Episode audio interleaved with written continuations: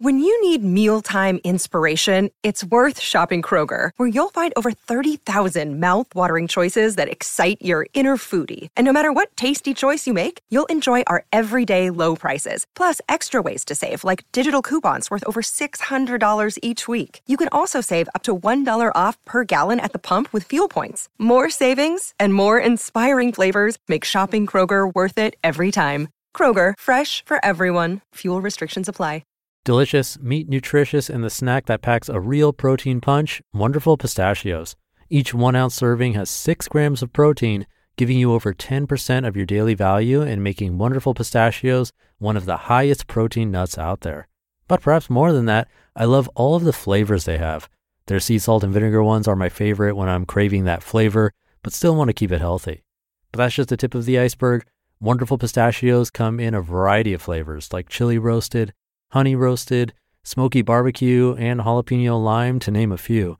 Perfect for enjoying with family or friends and taking them with you on the go. Whether you're a pistachio purist who loves cracking open every nut, or you prefer the convenience of no shells pistachios, Wonderful Pistachios has got you covered. Grab Wonderful Pistachios and elevate your snacking game today. So fill up with a healthy snack when hunger strikes. Visit wonderfulpistachios.com to learn more. That's wonderfulpistachios.com. This is Optimal Living Daily, episode 2963 The Want to versus Have to Ratio, Part 1, by Helene Massicotte of freetopursue.com. And I'm Justin Malik. Welcome to one of the only podcasts in the world where articles are narrated to you for free with permission from the authors. And it's an award winning podcast, thanks to you. Today's a longer post, so I'll read the first half, but then finish the rest for you tomorrow. So, with that, let's get right to part one and start optimizing your life. The Want to versus Have to Ratio, Part 1, by Helene Massicotte of freetopursue.com. Ever heard that if you want someone to do something, you give it to the busy person? It's a saying I've heard over and over in both business school and business dealings, and it's true. I used to live by that saying, both as a doer and as a delegator, because I knew it was effective, at least in the immediate. Assigning yet more responsibility or work to a busy person is essentially piling on the work on one of five types of people. Those who, number one, don't know how to say no. Number two, don't know or even want to believe he or she has a choice. Number three, worry about what saying no will do to the relationship with who's asking. Number four, think getting things done, big or small, earns them a good reputation. Or number five, believe a busy life is a happy life. Want to versus have to. No matter which type of person the request ultimately goes to, it's detrimental to both parties, either in the short term or in the long term, because our level of happiness is based on our perception of want to activities versus have to activities. Feeling we're living authentically and with autonomy over our actions is hugely motivating, whether it be in our personal or business lives. At home and with friends, we feel we're in a collaborative and open environment. We want to help each other, support each other, and spend time together because it feels good, not because we feel obligated to. When this feeling erodes, we start avoiding, begrudgingly going through the motions, growing resentful, spreading negative gossip, looking for everything that's wrong as opposed to what's right, and eventually move on as we feel the relationships are out of balance. At work, we feel we get to work on what we're passionate about as opposed to having to work on something that only matters to someone else. We feel aligned with what the organization is trying to accomplish. We need no prompting because we're running on our own fuel. Autonomy fuels effectiveness, creativity, passion, curiosity, and problem solving. All of these are important characteristics of successful and productive people. Now, conversely, a sense of obligation and constraint leads to drone like compliance, resistance, retaliation, small and large, and eventually lower productivity that often leads to greater reliance on punishment and reward systems. More on the five types of yesers. Let's take a closer look at each of the different types of individuals introduced before and see how this plays out in their potential for success in maximizing happiness, the ultimate life currency. Number one, don't know how to say no. This person doesn't know how to say no. She or he says yes, but lives no in her thoughts or subversive actions, and yet still delivers for now. She smiles on the outside while her stomach is in knots.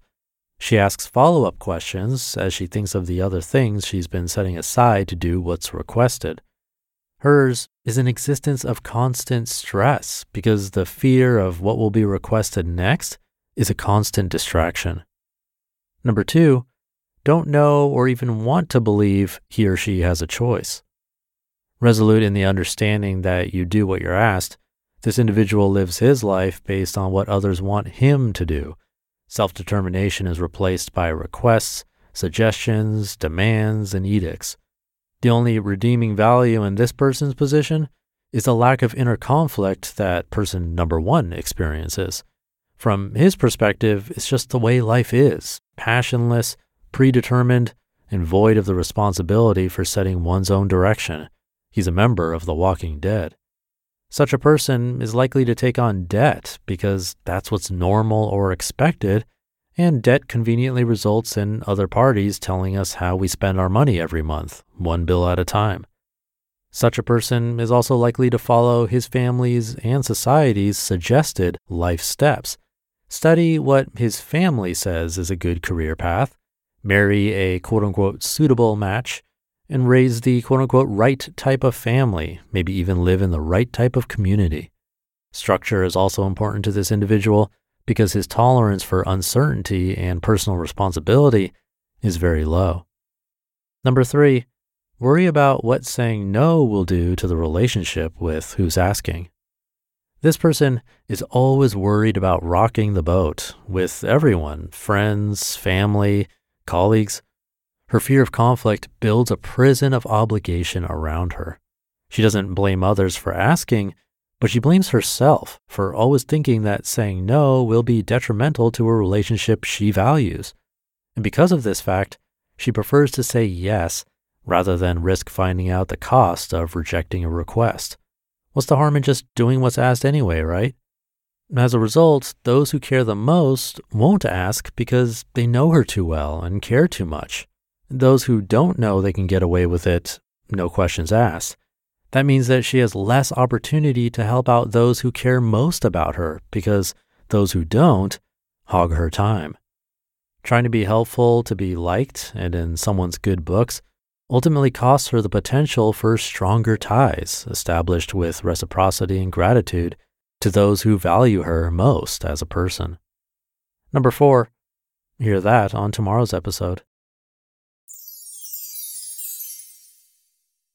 You just listened to part one of the post titled The Want to versus Have to Ratio by Helene Massicotte of freetopursue.com.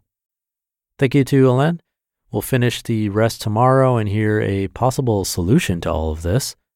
In the beginning, she was talking about autonomy, which I think is huge, even if we don't like working for ourselves per se. I think that sense of agency really does bring about a more general long term happiness compared to those who don't feel it. And again, you don't have to be running your own business to have that sense of agency or autonomy just having that feeling of control of our actions, choices, and then ultimately our future completely changes how we feel about our lives. And on the other hand, not having it can make us feel like we're just passengers of our lives, drifting by one day at a time with no end in sight. So I do think it's really important. And it'll be interesting to hear what Helene suggests as possible solutions to these scenarios which, by the way, I'm sure I've been in myself. But I'll stop there for now. Thank you for being here and listening every day, and I'll be back tomorrow to finish up this post where your optimal life awaits.